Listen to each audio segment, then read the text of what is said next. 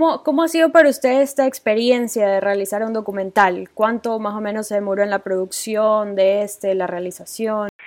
Bueno, ha sido una experiencia, eh, eh, bueno, un sueño cumplido, un, un, un reto conseguido, una meta conseguida. Este, hemos podido trabajar con un equipo de profesionales pequeño pero pero brillante que, que pues nos hemos complementado muy bien unos a los otros. Este es un documental que se decidió contar en primera persona, eso es algo que eh, lo estudiamos mucho. Al principio, pues yo yo quería que, digamos que, que, que sea Nelson Serrano el que cuente esto, pero había muchos detalles, sobre todo en la parte de la reconstrucción de los hechos que me parecía vital, que era importantísimo dentro del documental, que no lo podía hacer él.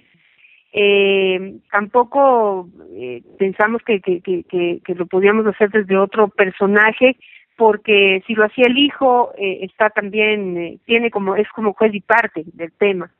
Eh, entonces finalmente se decidió que, que, que, que sea yo la persona que cuenta el documental y que además eh, lo representa todo todo lo que es la reconstrucción de los hechos y, y, que va contando la historia poco a poco desde su propio punto de vista también y, creo que fue acertado y, y, y, nos quedó muy bien.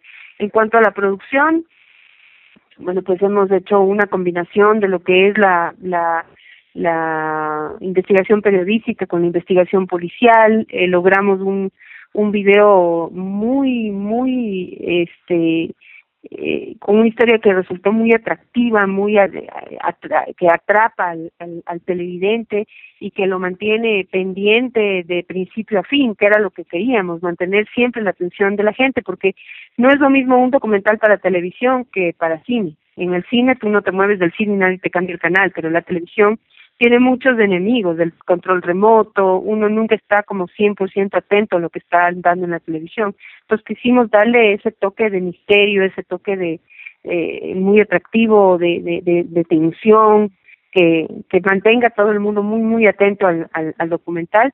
Y también nos, fue muy bien en eso, yo creo que tuvo un resultado muy bueno, extraordinario.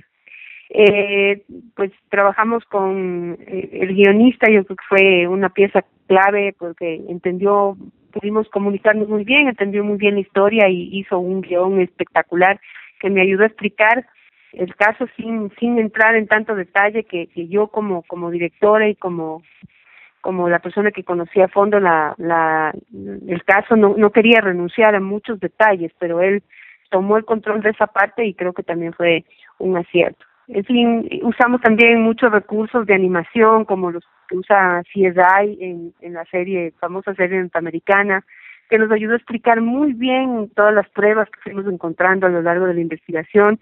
En fin, yo creo que logramos una producción de mucha calidad eh, que nos deja muchos, muy satisfechos. Y usted nos mencionaba que, que encontró varias irregularidades dentro del caso del, del señor Serrano.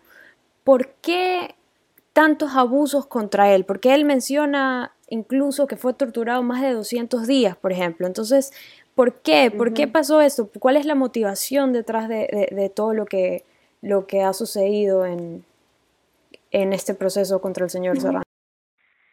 Bueno, este, hay, hay varias cosas. Primero que, este, nos cuesta creer que, bueno, el, el, sistema de justicia americano es un buen sistema, eso es algo muy importante que hay que recalcar. Yo creo que es un buen sistema, pero al estar por hecho por seres humanos, se cometen errores, se cometen, hay intereses, hay corrupción, como en todos los sistemas de justicia del mundo. Lo que pasa es que el sistema americano ha proyectado una imagen de mucho éxito, de mucho respeto hacia las leyes y hacia las instancias y hacia la justicia, que, que nos hace difícil creer que en los Estados Unidos se puedan cometer errores en, el caso de, una persona, mucho menos si esa persona, además de todo, le van a quitar la vida. Pero estas cosas suceden. En, en los Estados Unidos hay más de 1.200 personas que han logrado salir del corredor de la muerte y después de años de estar en la cárcel han podido demostrar su inocencia. Eh, él es una víctima más, no hay nada en, especial o en particular por lo que por la que se hayan ensañado con él es la, el típico caso de la persona que que terminó involucrada en un caso mm, digamos por por estar en el momento menos indicado y, y este involucrado indirectamente, no no no no fue algo que él haya buscado, sino son esas cosas que suceden en la vida. A veces a la gente le pasan cosas así y él él es uno de esos casos.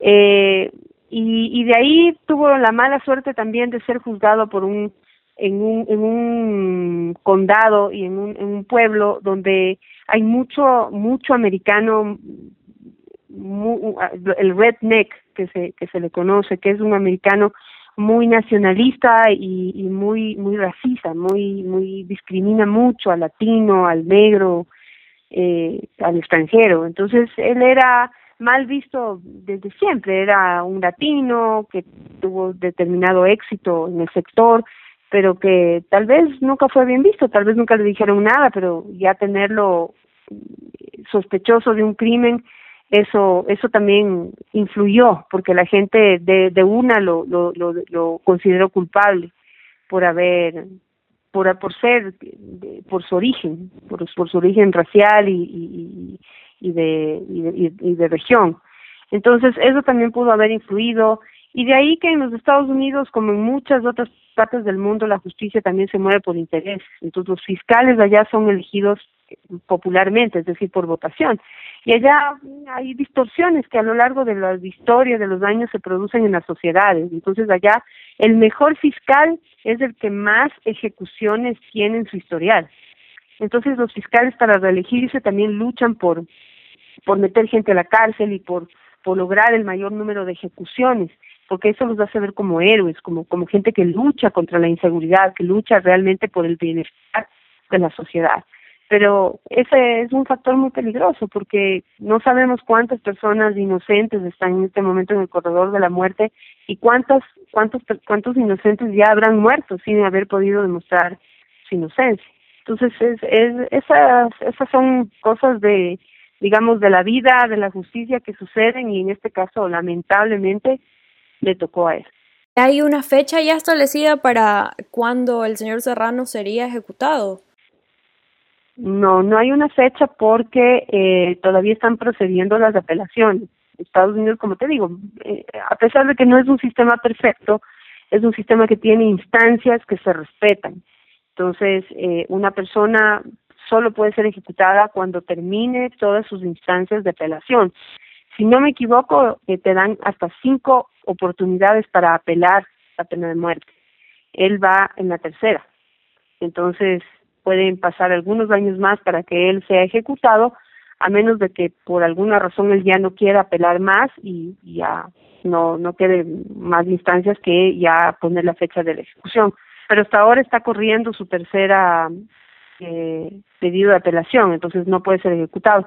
Otra cosa es que él está protegido por, por medidas cautelares de la Comisión Interamericana de Derechos Humanos, porque entre todo lo que le pasó, este, él se, fue involucrado en este caso de la muerte de cuatro personas, eh, durante cuatro años nunca, nunca encontraron una prueba en contra de él. Él permaneció en su casa, en la ciudad donde él vivía, que es muy cerca de donde estas personas murieron, y nunca encontraron nada.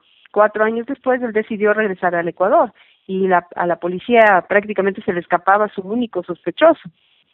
Entonces, eh, él regresó acá al Ecuador y en ese año que él estuvo aquí en el Ecuador, construyeron toda una teoría alrededor del caso y, y se ocultaron y se forjaron algunas pruebas.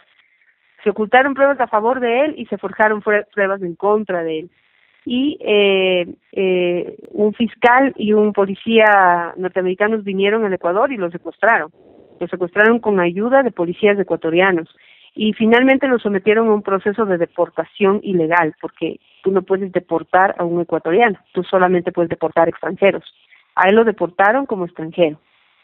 Eh, y eh, todo este proceso fue estudiado por la Corte Interamericana de Derechos Humanos y la Corte le dio la razón a Nelson Serrano.